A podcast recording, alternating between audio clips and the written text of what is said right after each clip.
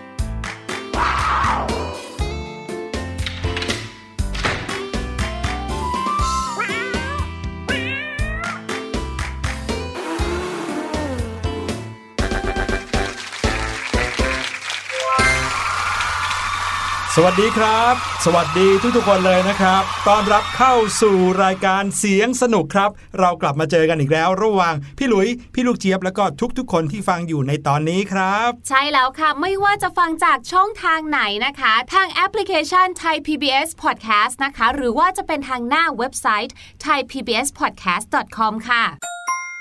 เริ่มต้นปีกันมาด้วยความสดใสนะครับ วันนี้หลาย ๆ คนก็คงจะก้าวเข้าสู่ปีใหม่มาพร้อม ๆ กันกับพี่หลุยพี่ลูกเจี๊ยบ เรื่องราวดี ๆ ก็คงรออยู่เต็มไปหมดเลย ที่สำคัญนะครับ สิ่งที่พี่หลุยมักจะเห็นนะครับ พี่ลูกเจี๊ยบก็คือการที่เราเนี่ยตั้งเป้าหมายใหม่ ๆ กันครับพอถึงปีใหม่ที่ไรเราก็จะมีการตั้งเป้าหมายว่า ปีนี้เราจะทำอะไรให้สำเร็จ ใช่แล้วค่ะในภาษาอังกฤษนะคะ เขาเรียกว่า New Year Resolution นั่นเองค่ะ ซึ่งแต่ละคนเนี่ยก็น่าจะมีกันอยู่หลายข้อเหมือนกันนะคะอืมแต่ไม่ว่าจะเป็นเรื่องไหนก็ตามนะคะ สิ่งหนึ่งเลยที่จะต้องระมัดระวังมากๆนะคะ เพราะพี่ลูกเจี๊ยบว่าสิ่งนี้เนี่ยจะทำให้เราเนี่ยทำ New Year Resolution ของเราได้ประสบผลอย่างแน่นอน นั่นก็คือการดูแลสุขภาพตัวเองนั่นเองค่ะถูกต้องในช่วงนี้นะคะ อากาศเนี่ยก็เริ่มเย็นขึ้นมาแล้วด้วยนะ รวมไปถึงค่ะเรื่องของฝุ่น PM 2.5 หรือแม้กระทั่งเรื่องของโควิดนะคะ ก็ยังคงอยู่กับเรา เพราะฉะนั้นเนี่ยการกินร้อนช้อนตัวเอง รวมไปถึงนะคะ การพกสเปรย์แอลกอฮอล์หรือเจลแอลกอฮอล์นะคะ แล้วก็ล้างมือบ่อยๆเนี่ยการใส่หน้ากากทุกอย่างทั้งหมดนี้ยังคงจำเป็นกันอยู่นะ ใช่แล้วครับ อย่างที่เขาบอกว่ากาดอย่าตกนะครับ ดูแลสุขภาพตัวเองให้ดี ก็จะทำให้เราสามารถมีแรงมีพลังในการทำอะไรที่เราตั้งใจเอาไว้ ปีนี้ใครตั้งใจมีเป้าหมายอะไร ก็ขอให้ทำสำเร็จกันได้ทุกๆ คนเลยนะครับ แน่นอนครับ เสียงสนุกเรามากันแบบนี้ เราก็ต้องมาพร้อมกันกับช่วงเสียงปริศนาครับ ใช่แล้วค่ะ ตอนที่พี่ลูกเจี๊ยบได้ฟังนะคะ นึกว่าเจ้าตัวนี้เนี่ยกำลังพยายามส่งโค้ดลับ รหัสลับอะไรกับพี่ลูกเจี๊ยบซะอีกเอาล่ะเราไปลองฟังเสียงนี้ดูกันดีกว่านะครับว่าเป็นเสียงของอะไร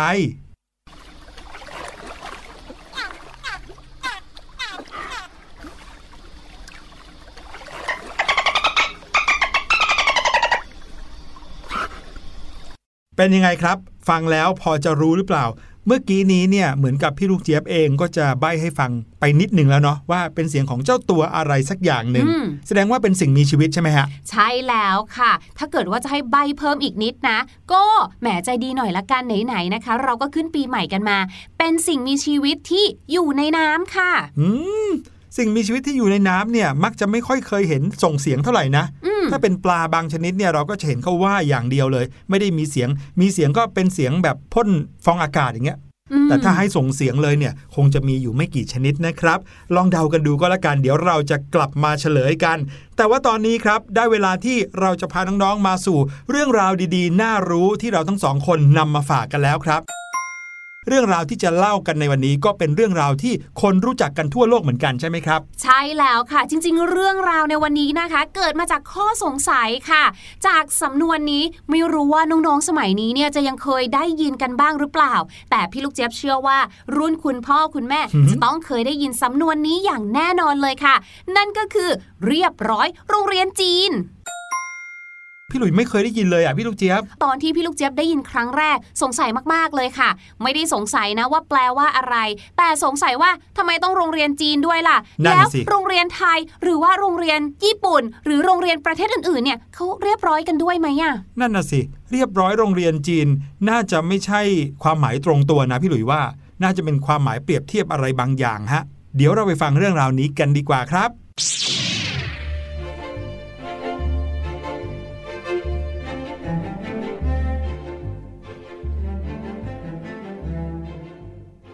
พี่ลูกเจี๊ยบครับ นี่ตอนนี้เราอยู่ในโรงเรียนใช่ไหมครับเนี่ย ใช่แล้วค่ะ แล้วก็แน่นอนเพื่อให้เข้ากับเรื่องที่เรากำลังพูดอยู่ ก็ต้องเป็นโรงเรียนจีนด้วยค่ะ อืม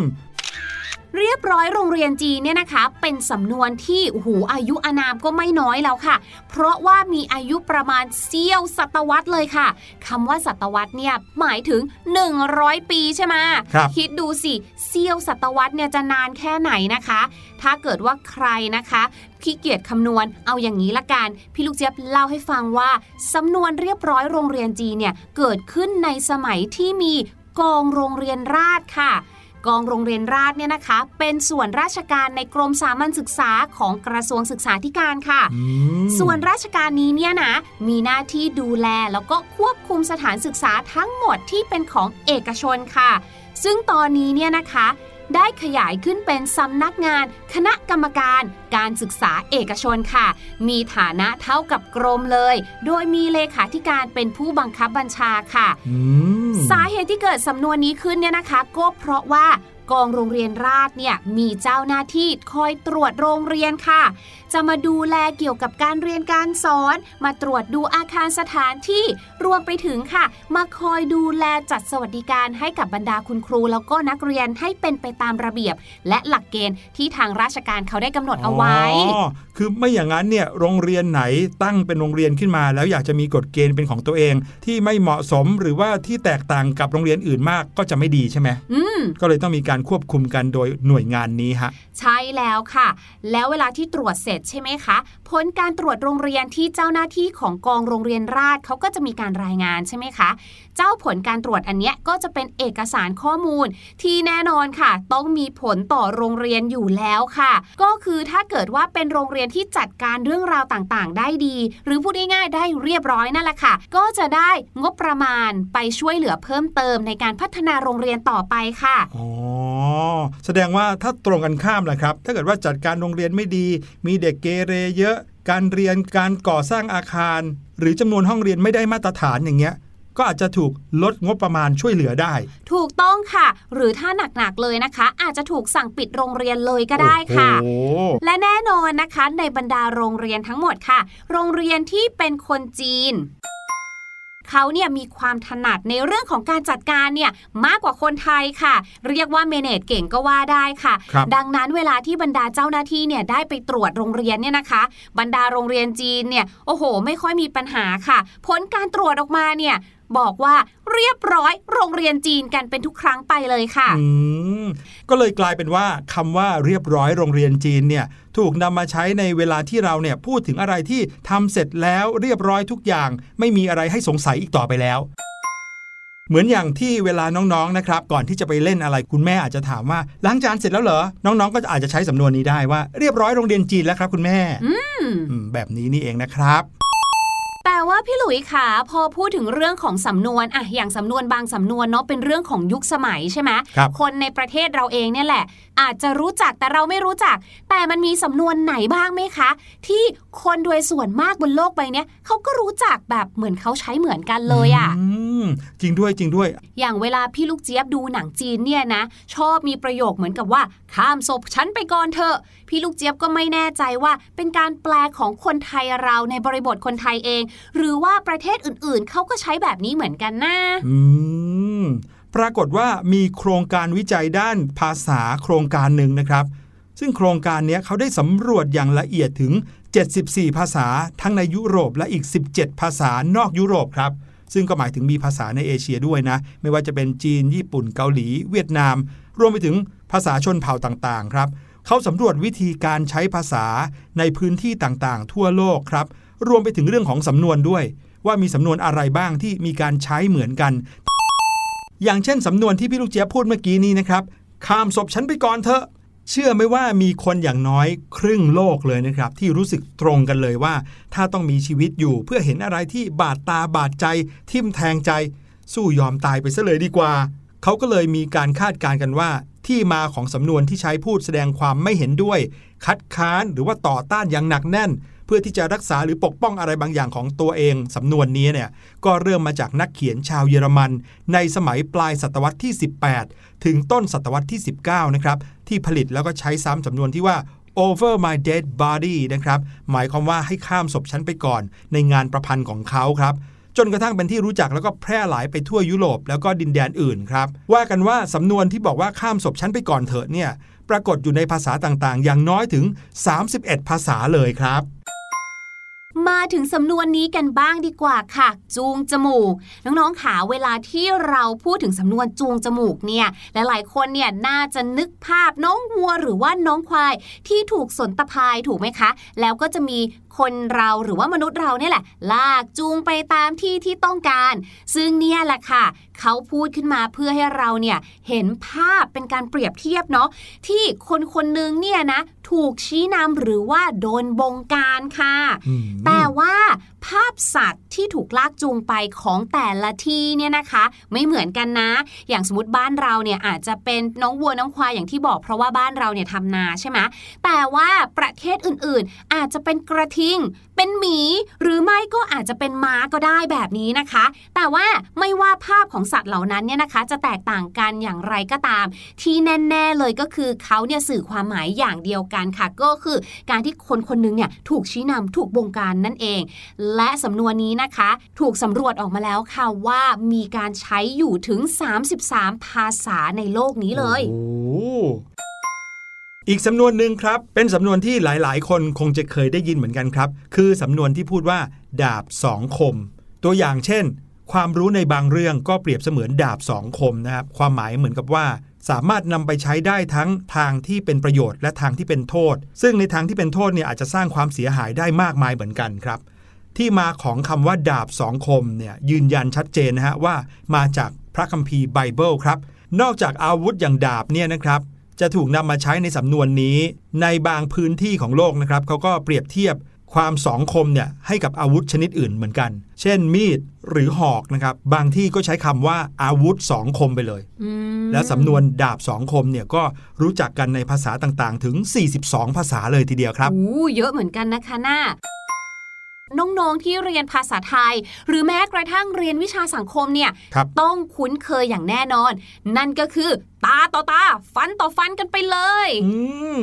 ที่พี่ลูกเจี๊ยบบอกว่าน่าจะคุ้นเคยในวิชาสังคมด้วยเนี่ยนั่นก็เป็นเพราะว่าบางตำราเรียนนะคะ ในวิชาสังคมเนี่ยได้มีการพูดถึงกฎหมายฮัมมูราบีค่ะ กฎหมายนี้นะคะเขาพูดถึงเรื่องของการลงโทษ ว่าการทำความผิดบางอย่างเนี่ยนะจะมีการลงโทษแบบตาต่อตาฟันต่อฟันค่ะครับพูดง่ายๆ เปรียบเทียบง่ายๆ อย่างนี้ละกันสมมุติว่าพี่ลูกเจี๊ยบเนี่ยตีพี่หลุย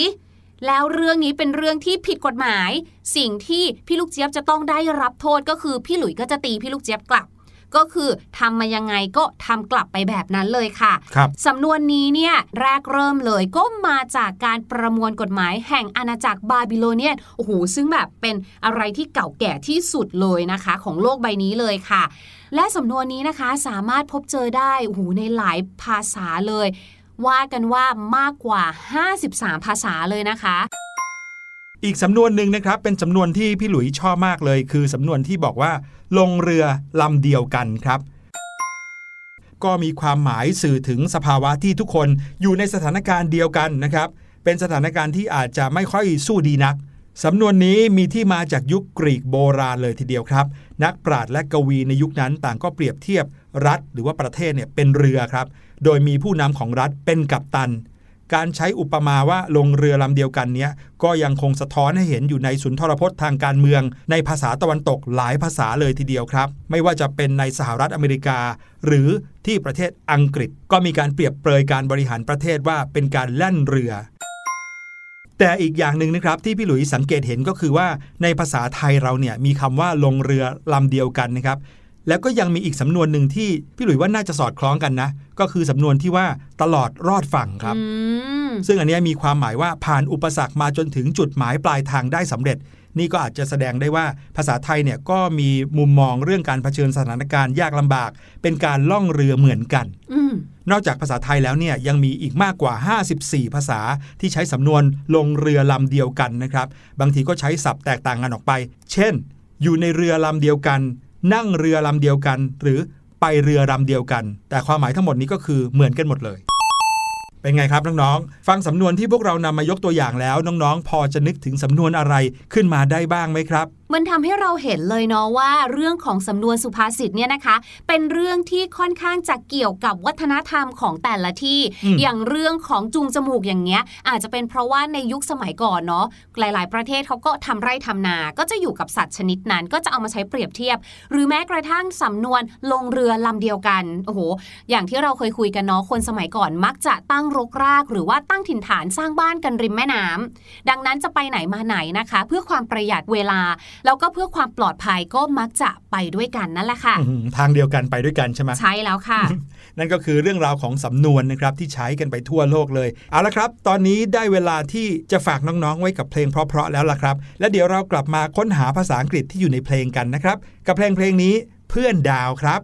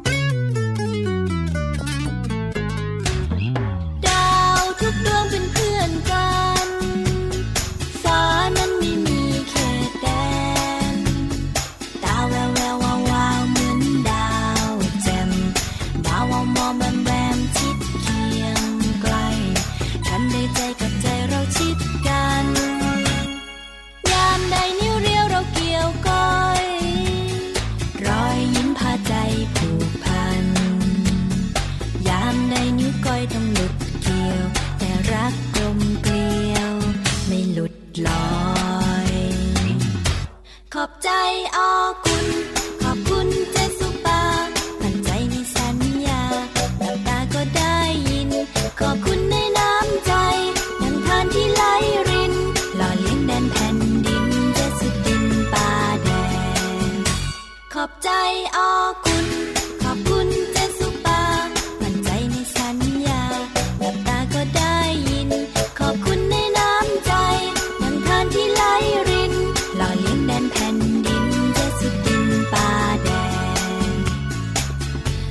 อบใจขอบคุณออคุณเจริญออคุณเจริญโลกของเราเนี่ยนะคะ ก็เป็นดาวเคราะห์ดวงหนึ่งในระบบสุริยะเนาะและในจักรวาลนี้นะคะ ก็ยังมีดวงดาวหรือว่า stars รวมไปถึง planet อีกมากมายเลย นอกเหนือจากโลกของเรานะคะ เช่นเดียวกันกับสำนวนภาษาอังกฤษค่ะ ที่ก็มีหลายสำนวนเลยนะ ที่ได้ยกเอาเรื่องราวของดวงดาวเอ่ยหรือพูดง่ายๆนะคะเป็นสิ่งที่อยู่ในห้วงอวกาศ มาเปรียบเทียบหรือว่าเปรียบเปรยจนกลายเป็นสำนวนค่ะ สำนวนแรกเลยนะคะ พี่ลูกเจี๊ยบจำได้ว่าได้ยินสำนวนนี้มาจากเพลงของคุณทาทายังที่ร้องว่า reach for the stars นั่นเองค่ะคำว่า reach นะคะ แปลว่าการเอื้อม เอื้อมไปให้ถึงอะไร stars เนี่ย ก็คือดวงดาวที่อยู่บนท้องฟ้า โอ้โห อยู่ไกลมากเลยเนาะดังนั้นการ reach for the stars หรือการ aim for the stars นะคะ ก็คือการที่เรานั้นฝันให้ไกลแล้วไปให้ถึงนั่นเองค่ะ เหมือนเอามือเนี่ยยกขึ้นไปชูขึ้นไปเอื้อมดวงดาวเลย ใช่แล้วค่ะ แต่อย่างไรก็แล้วแต่นะคะ น้องๆอาจจะเคยได้ยินอีกอันนึงค่ะ ซึ่งมันก็แปลเหมือนกันนั่นแหละค่ะ เพียงแต่ว่าเขาบอกว่าไม่เอาดวงดาวอยากได้ดวงจันทร์เขาก็อาจจะเปลี่ยนเป็น reach for the moon ก็ได้เช่นเดียวกันค่ะอืมยกตัวอย่างประโยคเช่นนะคะ My mom teaches me to set a goal and reach for the stars My mom teaches me to set a goal and reach for the stars คุณแม่เนี่ยนะ สอนให้เราเนี่ยรู้จักตั้งเป้าหมาย เมื่อตั้งเป้าหมายได้แล้วนะคะ ก็พยายามทำให้ได้คำว่า reach for the stars ก็หมายถึงแบบว่าไขว่คว้าให้ได้ก็หมายถึงทำให้ได้คว้าเอาเป้าหมายนั้นมาอยู่ในมือเราให้ได้นั่นเองค่ะ สำนวนที่สองนะคะก็คือ on another planet on another planet นะคะ planet เนี่ยก็หมายถึงดาวใช่ไหมคะ แต่ว่าคนคนนั้นเขาไม่ได้อยู่ดาวเดียวกับเรา เขาอยู่ another planet อยู่บนดาวอีกดวงหนึ่งนะคะเป็นการเปรียบเทียบค่ะ พูดถึงคนที่ทำตัวแปลกแยก หรือว่าเหมือนพูดกันไม่รู้เรื่องคุยกันคนละภาษาแบบนี้ค่ะอืมดังนั้นนะคะ เมื่อเวลาที่เราคุยอะไรกับใครไม่รู้เรื่อง เราก็อาจจะใช้สำนวนนี้ในการเปรียบเทียบนะคะว่า oh my god I think he's on another planet เขาจะต้องมาจากดาวอีกดวงหนึ่งแน่ ๆ เลยอะคุยเรากันยังคุไงยก็กันไม่ไม่รู้รู้เรื่องเรื่องเลยคุยกันเข้าใจยากเหลือเกินแบบนี้นะคะ ก็ใช้ได้เช่นเดียวกันค่ะ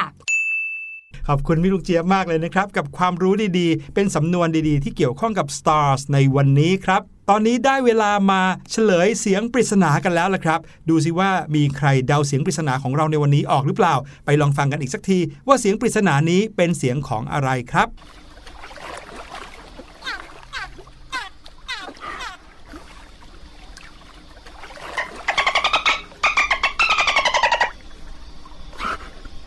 ฟังอีกทีหนึ่งแล้วเนี่ยน่าจะเดาออกกันแล้วใช่ไหมล่ะครับ เมื่อกี้พี่ลูกเจี๊ยบก็บอกใบ้มานิดนึงด้วยนะครับ ว่าเป็นเสียงของสัตว์ชนิดหนึ่งที่อยู่ในน้ำใช่สัตว์ในน้ำที่สามารถส่งเสียงได้เนี่ยสำหรับพี่หลุยเนี่ยมีอยู่ไม่กี่ชนิดนะฮะค่ะแต่ถ้าเสียงชัดเจนแบบนี้นะครับมีอยู่เพียงชนิดเดียว ก็คือเจ้าโลมานั่นเองครับ ว่ากันว่าโลมาเนี่ยเขาฉลาดนะ สื่อสารกับมนุษย์ได้รู้เรื่องด้วยนะ ใช่แล้วค่ะโลมาเนี่ยเป็นสัตว์ที่มีภาษาของตัวเองด้วยนะคะ เสียงที่ได้ยินเนี่ยเป็นเสียงที่เขาใช้สื่อสารกันเองนั่นเอง ครับผมวันนี้รายการเสียงสนุกหมดเวลาลงแล้วครับ พบกับเราทั้งสองคนได้ใหม่ EP หน้า กลับมาเจอกันแบบสนุกสนุกๆอย่างนี้เหมือนเดิม ลาไปก่อนครับวันนี้ สวัสดีครับ สวัสดีค่ะ สบัดจินตนาการ สนุกกับเสียง เสริมสร้างความรู้ในรายการ เสียงสนุก